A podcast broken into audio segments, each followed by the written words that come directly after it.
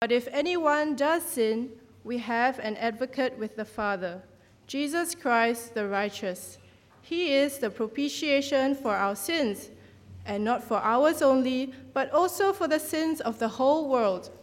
And by this we know that we have come to know him, if we keep his commandments.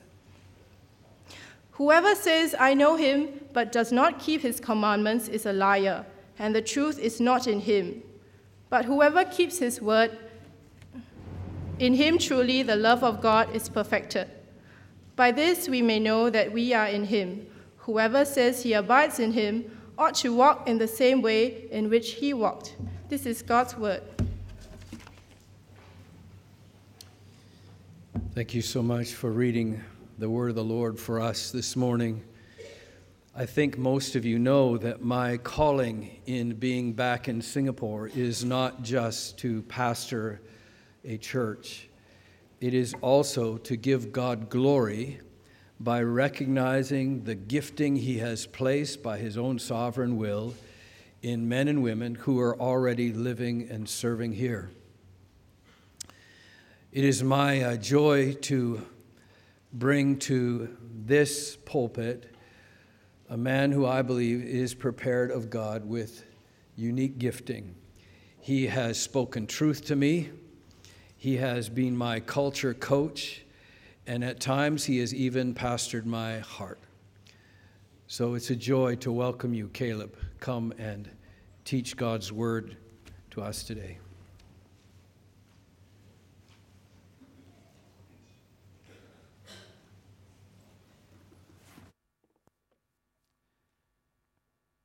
Well, testing. How do we get this on? Testing. Are we good?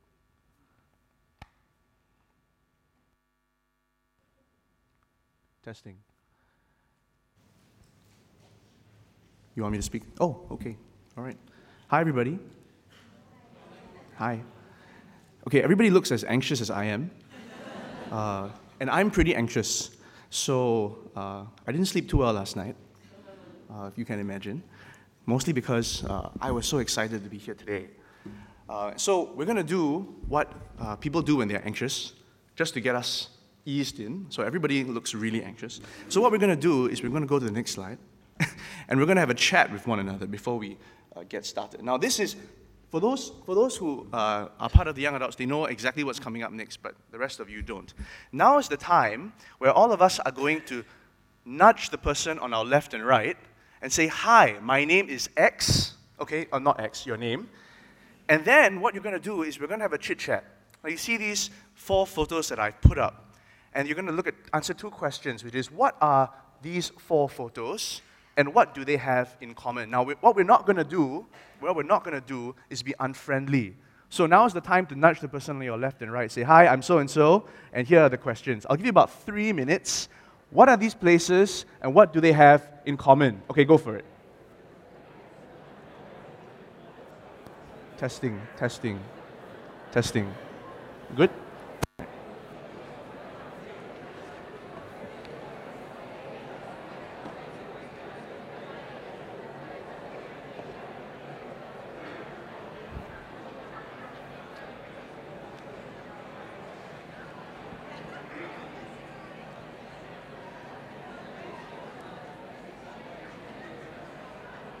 Okay, I think that's enough time. I think that's great. Okay, can I just get uh, some help? So, does anybody want to shout out what is number one on the top right? What is number one? MBS. What's on the top right? Sorry. Newton Circus. Thank you, Auntie Georgina. Newton Circus. What's at the bottom left? Raffles Hotel. And the bottom right? CHIJMES. Now, Okay, now is the million dollar question. What do these four places have in common? Singapore? Crazy rich Asians. Um, for those of us who haven't, haven't been uh, watching too many movies, I apologize. I'm so sorry about that. But this is what uh, my entire week, pretty much all my conversations with people have been about. Uh, hi, hi, how are you? Oh, good to see you. You're doing okay? I'm doing okay. Great, great. Hey, have you seen Crazy Rich Asians? Oh, yeah, I've seen Crazy Rich Asians.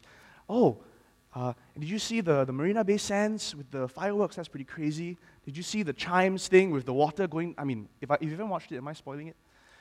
Uh, I am. The, the main question, though, that in all of these question, uh, conversations that I've had uh, is Does this movie look like real Singapore?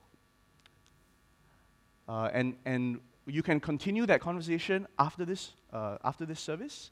Uh, but that's the main question that I think pretty much everybody who watches this movie is thinking about. Does this movie depict what Singapore really looks like? Uh, and, and that's actually not too far away from the message of 1 John. Uh, 1 John asks a similar question. It asks, What does real Christian life look like? Uh, many of us perhaps struggle with this because by the time you're done with chapter 1, as we are right now in God's Word, it should cause us some anxiety. In, in our sermon series, we've been looking at chapter 1, and this is more or less a summary of chapter 1. Uh, some Bible teachers break up uh, the book of 1 John into a series of tests, uh, tests that are diagnostics to help us think about whether or not we look like real Christians. Uh, chapter 1 talks about the fellowship test that if God is light, and in him is no darkness at all, then do we have fellowship with him? And what does that look like in real life? And then the second part of chapter 1, there's a truth test where how we respond to the truth that we are sinners, that also reveals whether or not we know him. And those are stressful questions. And by the time we are done with chapter 1, I don't know about you, last week after the sermon, I felt very heavy in my heart. I felt as if, well, I know I'm a Christian, but I really struggle with these things. I wonder whether this morning, as you're sitting out there right now, thinking about this, your life reflects some of that true Christian life that First John speaks about. And that's why when John turns the corner into chapter 2, he suddenly brings up a different topic. He says, Now, look at it. Look at what God has done for those of us who struggle with our sin he uses this word, an advocate. And that's what we're going to be talking about today. We're going to look at our text this morning in chapter 2, verses 1 to 6, under three headers. The first header is Who are the people who need an advocate? Second, the advocate that God provides. And third, the result of knowing Him. So if you're taking notes, those are the three headers. But because I'm still anxious after the conversation, uh, will you join me in prayer? Let's pray together.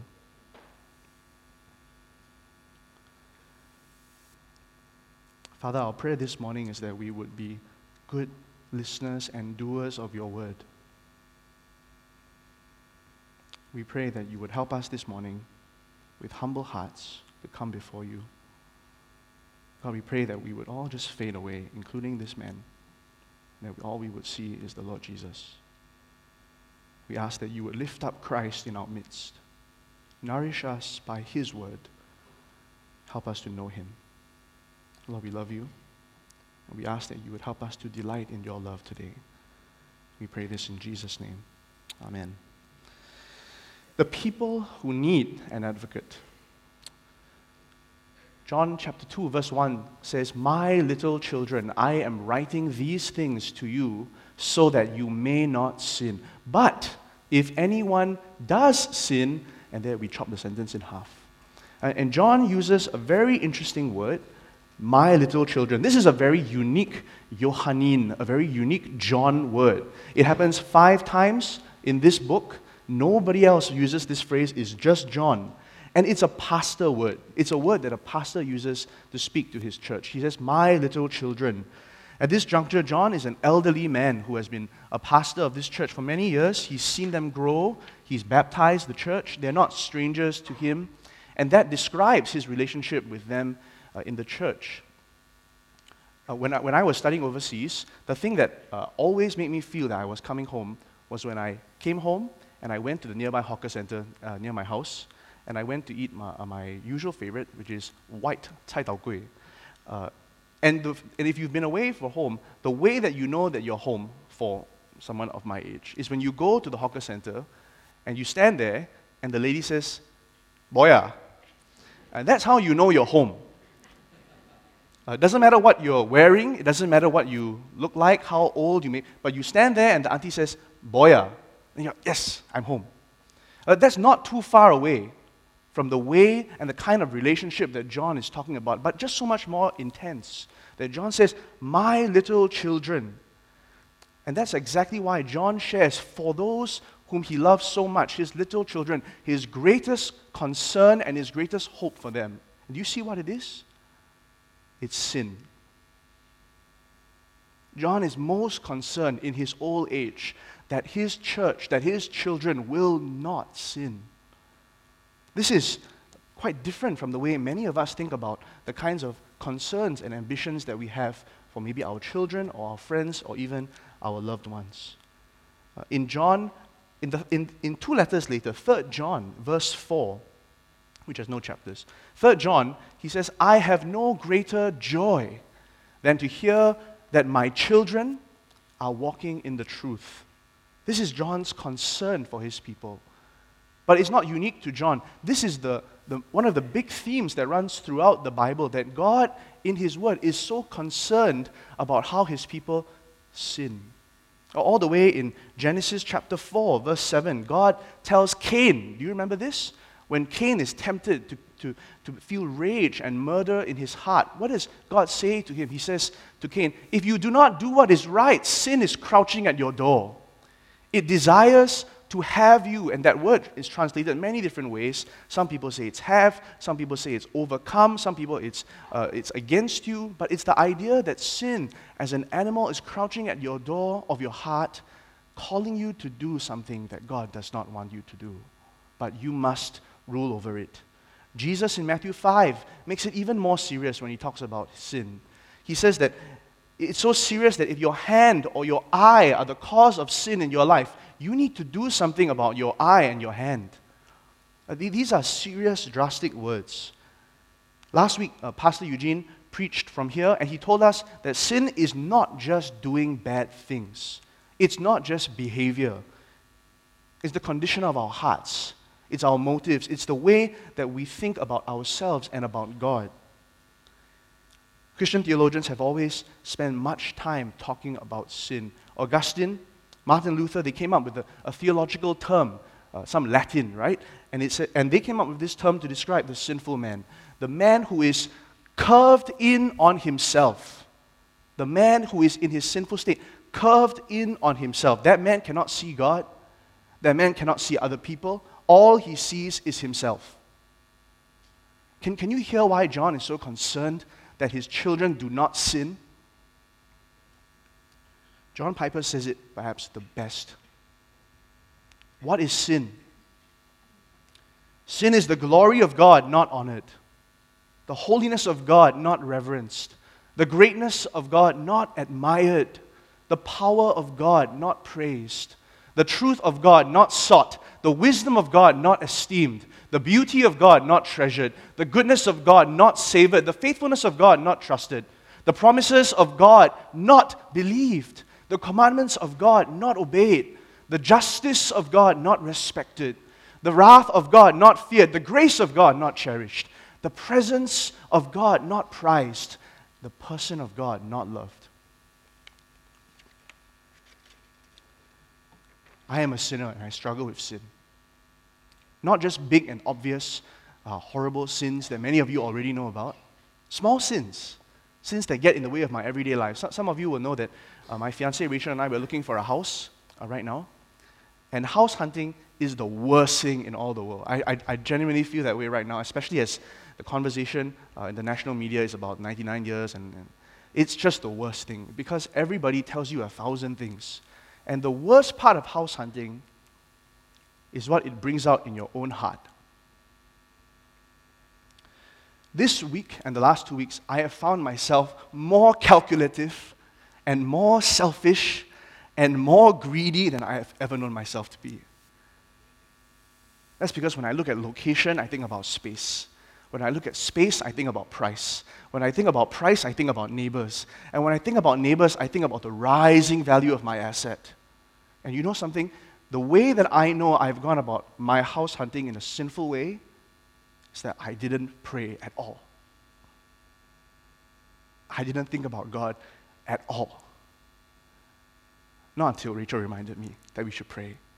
Friends, it feels like we're going a long time on this one verse. But what's the way that you live your life? And I'm not asking you to compare it to me. I'm just asking, where is God in your regular decision making? Where is He? Jerry Bridges is one of my uh, father's favorite authors, and he's written this book, wonderful book called Respectable Sins. And he's put together a list of amazing sins. Can, can you see on that list there? Uh, and you should read up on this book, take a look for yourself so you can see. Anxiety and frustration. Are we trusting God when we are anxious? Unthankfulness. Do we consider our gifts and blessings from God, His graces to us? Judgmentalism. How we look at other people and whether or not we see them the way God sees them. And the very last one on that list worldliness. John picks up that theme too here in 1 John. Little children, if anyone sins, John assumes that we are going to sin. Friends, are we willing to look at our sin honestly and truthfully? John has said in chapter 1 that if we say that we have no sin, we lie and the truth is not in us. God is personally offended by our sin, and it ought to change the way we think about ourselves and the way we think about one another. A really great example of how to do that is Susanna Wesley, who is a mother of John and Charles Wesley, the famous Methodist preachers. And she writes to her boys these powerful words of warning that show us how seriously we ought to take sin. This mother writes, and she says to her sons, Whatever weakens your reason, impairs your conscience, the tenderness of your conscience, obscures your sense of God, takes off your relish for spiritual things, whatever increases the authority of the body over the mind, that thing is sin to you, however innocent it may seem in itself. Friends, is this the way that we think about sin? Well, John gives us a wonderful example, and the kinds of relationships we ought to have ought to be fashioned that way. It would be a wonderful thing if in this church we turned to one another and said, Brother and sister in Christ, I write these things to you that you may not sin. I write this, this text message to you that we may not sin. Brother, shall we have lunch or coffee and tea so that we may not sin? So that we may not sin. Little children, is this our heart? So, what do we do if we have sinned? Well, God provides an advocate. Chapter 2, verse 1 ends with, But if anyone does sin, and then the next verse says, We have an advocate with the Father, Jesus Christ the righteous. He is the propitiation for our sins, and not for ours only, but also for the sins of the whole world. Verse 2 tells us about the advocate that God provides. Jesus Christ, the righteous, helps us when we sin. How, how, does this Jesus perform this role? John says he is our advocate before the Father. Advocate is not a word that, that we use commonly, it's an old word. Uh, it's a word that talks about one who comes alongside to call out for us, one who comes alongside to call out for us or speak for us. The Jewish philosopher Philo, writing about the same time as John, he uses this word advocate in a very interesting way. He's, he, when he's talking about the Jews of Alexandria who are being oppressed by the Roman emperor, he says that what the Jews really need against, uh, for their help is they need a better and a more powerful advocate.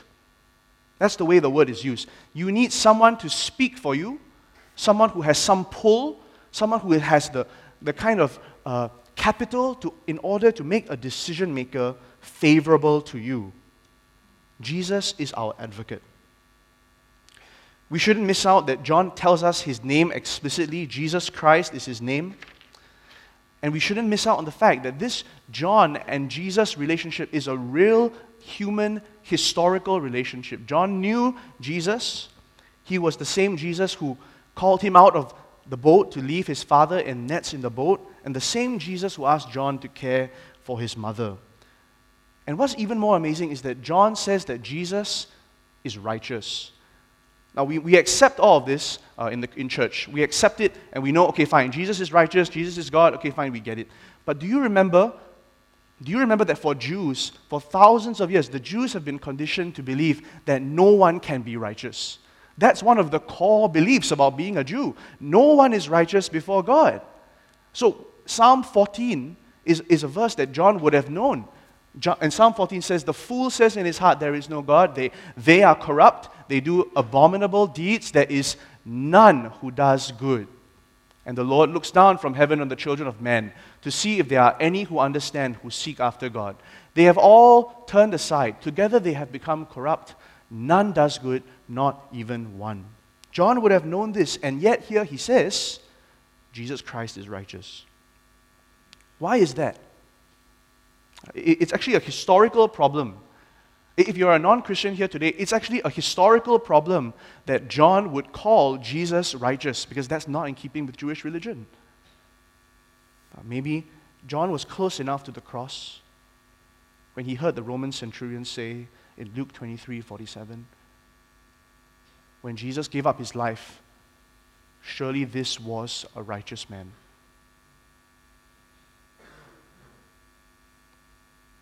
Perhaps he was even closer when he heard Jesus say, Father, forgive them, for they know not what they do. The words of an advocate. Forgive them, for they know not what they do.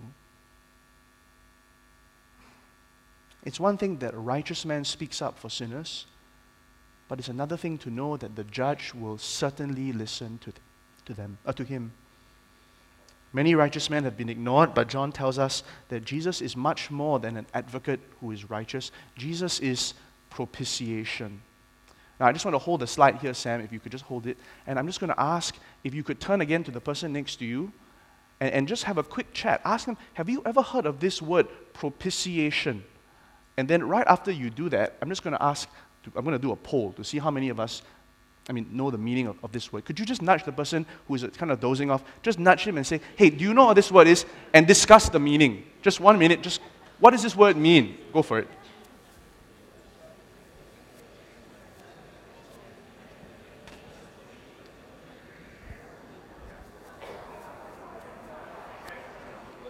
You don't tell to stop. Quarter after? Okay. All right. Uh, okay. Just do me a favor. For every pair, who knows exactly what the word propitiation means? Put your hand, put your hand up. You know exactly what it means. Put it up. You know exactly what it means. Hands up, everybody. Hands up. For every pair. Okay. All right. I see, I see people with theological degrees know. people who teach theology know. It's, it is there. Thank you, Auntie Georgina. Again, thank you. Uh, yes. Auntie Xiang, could you just, what, what is propitiation?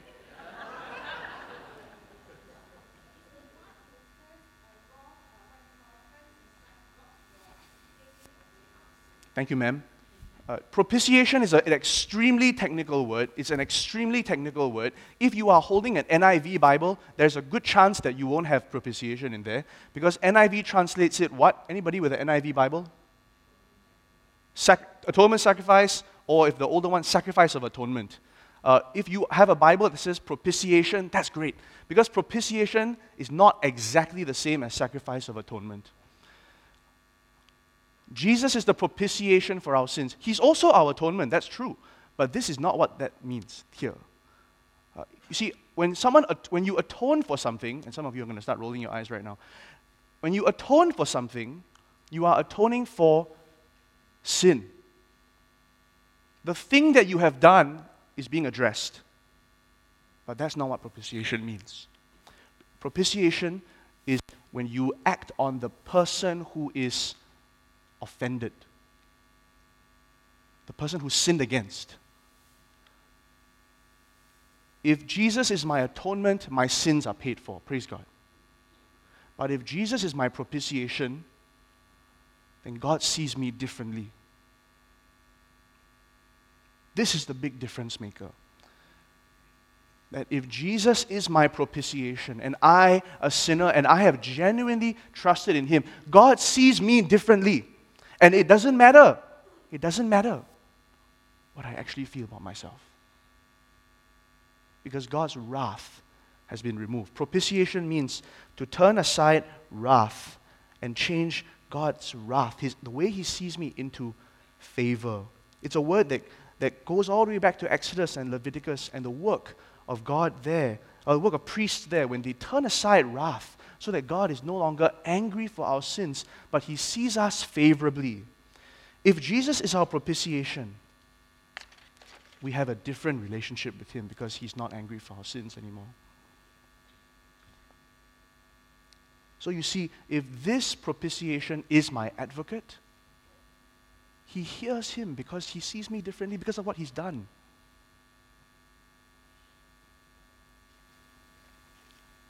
If we don't understand propitiation, we'll continue to feel that everything that is bad in our life is because God is angry at, at us. One Bible teacher says that if we don't understand propitiation, every trial becomes a double trial. You suffer the pains of your, of your own suffering, and you wonder if God is secretly angry at my sins and if He's going to whack me when I'm not looking. There was a day when I felt this very acutely myself. I went for a run, which is rare, and it was going to rain, uh, and it, it was a terrible, terrible sky. Uh, and I, I got really scared. And I don't know why, for, for some strange reason, as I was running and the sky went from bright to dark, I got so scared and I started thinking about all my sins. I started thinking, is it because God hates me? Is it because of that thing that I did that I shouldn't have done? Or worse, is it the thing that I was supposed to do that I didn't do? Is it because my heart was not right with God? Did He send a storm after me? And then the doctrine of propitiation really helped me there. Helped me to really understand and remember you know what? God is not angry at me for my sins. If I've trusted in Jesus Christ and His blood covers my sins and He's my propitiation, He's not angry. Uh, so I wrote this for myself. God's voice rang out in crashing thunder. He's declaring to rip the earth asunder. My precious child, did you not know? Did you not see? Were you not told? This storm for you is not my wrath. For other reasons, it's on your path. Look at Calvary and my true son, at Christ the righteous, his work there done. He takes the burden of your sin, your every debt is charged to him, and I have given you a sign the cross, propitiation's design. So when you face life's bitter trials, know that though you bear a while a light, momentary passing grief, in storms you can find relief. Because Jesus bore God's wrath in full this angry storm is not for you. Not for me, not for me. Hallelujah. God's wrath is not for me. And John tells us that it's not just for us, it's for the whole world. Verse 2, sometimes people look at that phrase and they say, oh, not for us, also for the, for the whole world.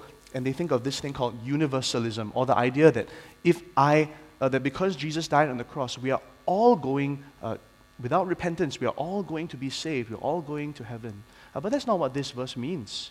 Because in chapter 1, we've already been told that repentance, acknowledgement of sin, that is a must. That's something that we have to do. This verse doesn't mean that. What is this verse then? This verse that says it's not for us, it's not, but for, and for the whole world, it's John telling his readers, look how wide the gospel goes. Look how broad his atonement goes. Friends, that's why we do missions. That's why we send the gospel out. That's why his word must not stay within the borders of these walls. It must go out because the propitiation of Jesus is not for us only, it is for the whole world. That's what the advocate came to do. Let's talk about application of this. What do we do? Uh, in, in Pilgrim's Progress, which is a, uh, one of my favorite books, there's a character called Christian, and he bears a huge burden on his back. Uh, the burden weighs him down, it presses on him, it crushes him, and he meets a man called Evangelist. Uh, this man's called Christian. He meets a man called Evangelist, and he says, Go this way for deliverance, and he can't see it. And on his journey, he falls into this swamp, this boggy mire called the Slough of Despond. Slough is like a fancy word for swamp. Uh, despond is a fancy word for despair. The swamp of despair. Uh, and he feels that because of his sin, he's, going, he's falling in and he can't get out. And the burden on his back pulls him down and down and down.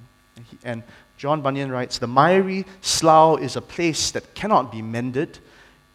It is the descent where the scum and filth that attends conviction for sin continually runs. That's why it's called the slough of despond. For still, as the sinner is awakened about his lost condition, there arises in his soul many fears and doubts and discouraging apprehensions, which all come together, settle in this place, and this is the reason of the badness of the ground. And Christian falls in there and he can't get out. I wonder whether there's anybody here who thinks that even though they're a Christian, they've struggled with their sin for so long, they're stuck in a swamp and they can't get out. I wonder if there are some things in your life right now, honestly and truly, which you know are offensive to God. It grieves his heart and it grieves you, but you can't get rid of it. Maybe it's a bad temper. Maybe it's a relationship that is sour that you just can't fix because there's just too much hurt. Maybe it's lust. Lust that grips you every time you close the door. Friends, sin has a grip on us, and we need help. And how does Christian get out of the slough of despond? How does he break that hard heart? Strong hands come in, and a character called help comes to pull him out. Friends, our help is Jesus Christ. And that's what we need this morning. We need him. And, and what do we do after we know him? What do we do after his hands take a hold of us? What do we do? The results of knowing him. By this we have come to know him. And, and, and it's interesting, isn't it, that when John turns the corner, he doesn't tell us, Jesus has come to help, now be a good person. That's not what he says. He talks about knowing Jesus. After he's been helped, he says, now know Jesus. And how do you know him? Keep his commandments. Whoever says, I know him, but does not keep his commandments is a liar, and the truth is not in him. Verse 4 restates the idea in verse 3. And this test, this, this obedience test, is a hugely important point to John. John says that because of true knowledge of Jesus, our true love for him melts our hearts to say yes to him. It's not obedience out of grudge or, or, or just a grudging kind of obedience or obedience out of compulsion. It's, a res- it's an obedience that comes from knowing him.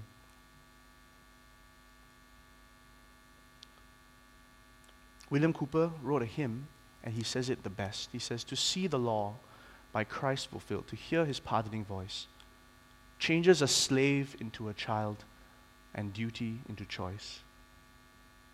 Then all my servile works were done, a righteousness to raise. Now, freely chosen in the Son, I freely choose his ways. Friends, do you know Jesus? If, if you know him, does your life sound like him? Verses 5 to 6 develop the idea of obedience even further, and it says that if you know Him and you keep His word, God's love is perfected in you. Knowing that we have this kind of an advocate to help us and intercede for us will change us. It will change us qualitatively. This, this verse doesn't possibly, it cannot possibly mean that God's love can be improved on. Psalm 18, verse 30 tells us that God is already perfect. His word is already true. He cannot be improved on. And Matthew chapter 5 tells us again that our Heavenly Father is perfect. So, this, this verse that says obedience perfects the love of God cannot possibly mean that we make it better. Instead, what it means is that the love of God is finished, it is accomplished. Uh, it accomplishes what it was supposed to accomplish in us. And the logic is when you obey God's, Jesus' commandments, you become what the love of God was meant for when you say no to yourself and yes to Him, when you submit your will to God's, your hearts, your heart shows the results of the, the love of God in Christ. This is love driven obedience, and it exalts God's love. It's like fruit that is grown out of seeds of love. And, those, and that kind of obedience is very different from a grudging obedience. Verse 6 tells us that God, that, that the love of Jesus changes us so that we will abide in Him and we ought to walk in the same way in which He walked. Knowing that we have an advocate like this and we've been helped by Him, we want to know Him, and knowing Him will change us to want to obey Him. How do we do this, and how do we do this practically? Uh, some two suggestions as we prepare to close. Number one, you can learn to walk like Jesus, uh, who is an advocate. And that means being an advocate for others. If you believe that Jesus Christ has stood for you before the Father, and we are called to walk like Him, be an advocate for others. In Ezekiel chapter 22, in the Old Testament, God talks about how He looks for an advocate for Israel. He says, I sought for a man among them who should build up the wall and stand in the breach before me in the land, that I should not destroy it, but I found none. Uh, 2 Corinthians 5 is a New Testament version of this and tells us what it looks like for us in the New Testament. And in, this verse, he says that as Jesus is the great recon, uh, reconciler himself, we, if we walk like him, we are to be ambassadors for him since we have been given that message of reconciliation.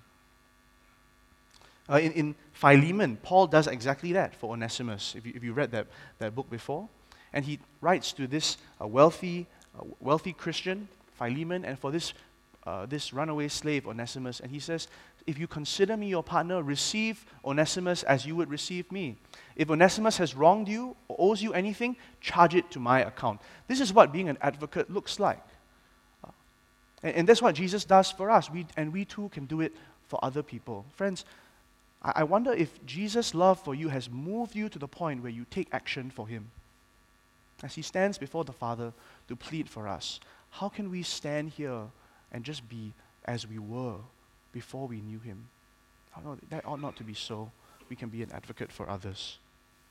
Uh, second suggestion uh, if you know that Jesus is your propitiation and that he has turned aside the wrath of God, walk remembering that as Jesus died on the cross and the wrath of God was satisfied, and he genuinely remember, remembers our sin no more, why would you remember your own sin the way that you do as a burden?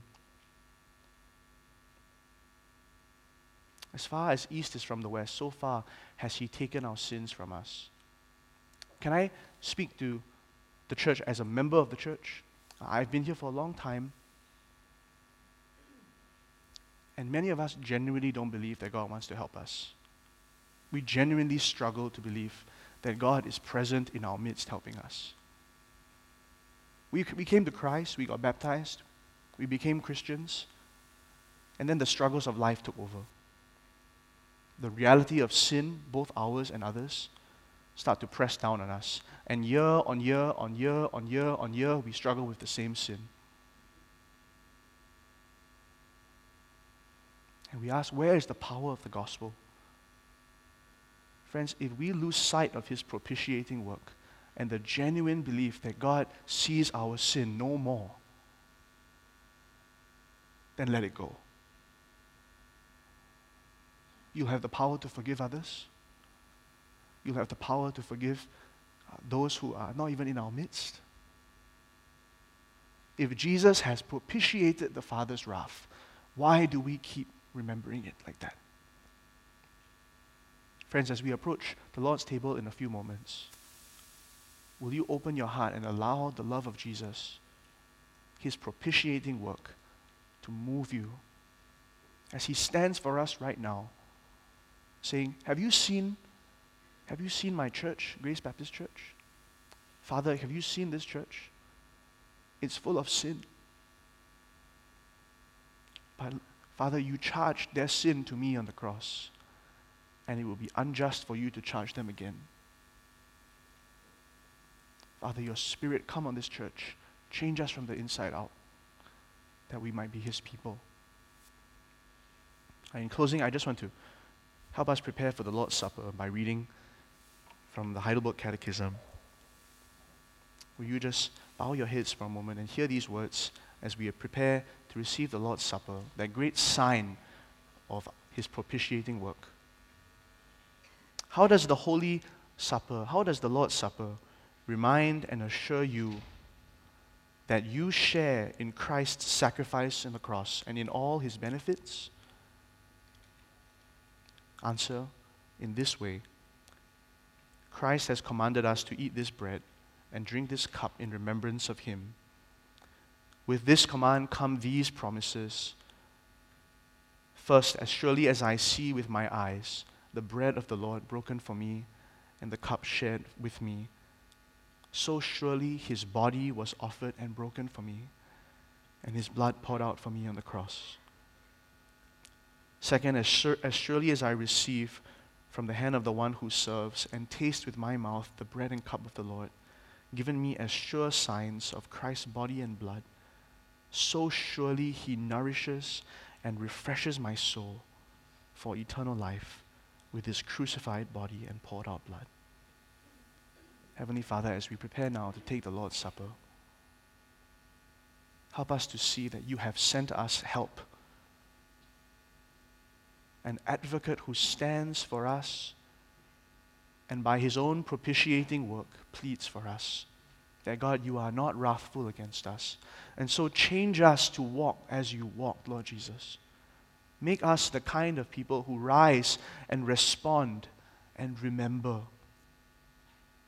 the body and the blood. We pray this through Christ. Amen.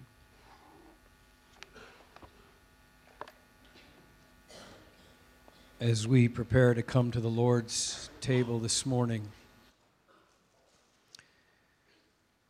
Scripture invites us to examine our hearts as we come to this table.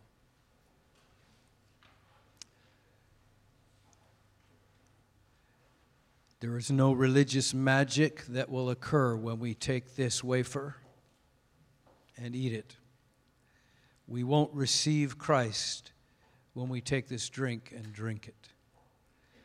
But we are remembering that extraordinary event in history when the righteous Lamb of God shifted the wrath of a holy God from those who deserved it to the one who did not.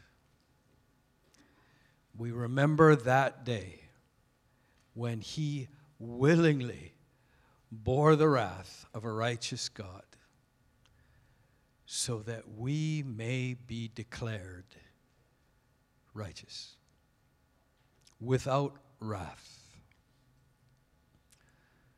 That means as we come, we don't come sinless, we come repenting. So, in this moment, before we receive the elements of the Lord's table, is there anything in your own heart that you would desire to share with the Almighty King of creation? Is there anything you just need to lay down, leave here, and not return for? There are many who are blame shifters. But would you leave here committed to not just being the result of a holy advocate, but being an ambassador of his advocacy, to representing his grace? Let's bow for just a few more moments.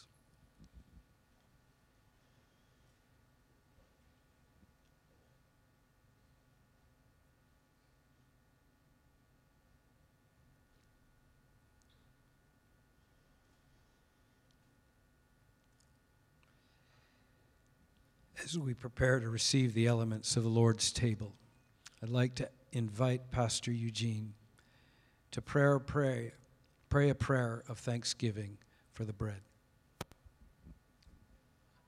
Let's pray together. Gracious Father, we thank you for the amazing gift of your Son. Oh Lord, we thank you for how you have uh, delivered him up for us. You did not spare him, but in your love, you broke his body so that we might be saved. Father, we thank you for how you have turned aside your wrath from us, not because we are deserving, but because Christ has died in our place. So, Father, as we come, we pray that you would fill our hearts with peace, fill our hearts with joy and gratitude as we come around this table. We pray that we would glorify you uh, because of your amazing uh, gift to us in your Son. We pray this in his name. Amen.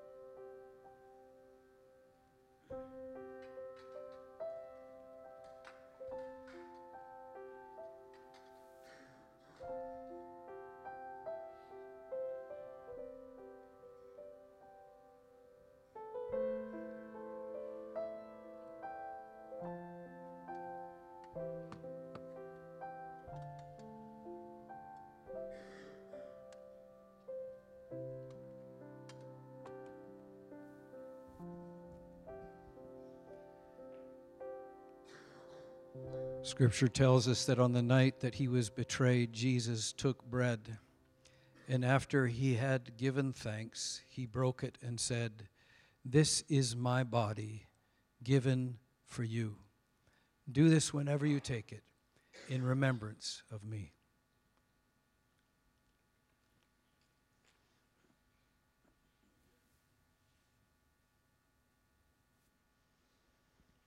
Now invite Pastor Oliver to pray a prayer of thanksgiving for the cup. Let us pray. Father, we thank you for this cup, this cup which represents Jesus' blood shed for us. His blood co- which covered over our sins and brought us forgiveness. Father, we thank you that through Christ's blood, by his blood, you now see us as favorable before you. Lord, we thank you that uh, Christ has initiated a new covenant with us, that we are now able to enter this new relationship with you, Father God, based on trusting in Jesus Christ and what he has done, and not based on our own effort. So, Lord, as we drink of this cup, Lord, we ask that you help us remember all these and to take this cup with joy and gratitude. In Christ's name we pray. Amen.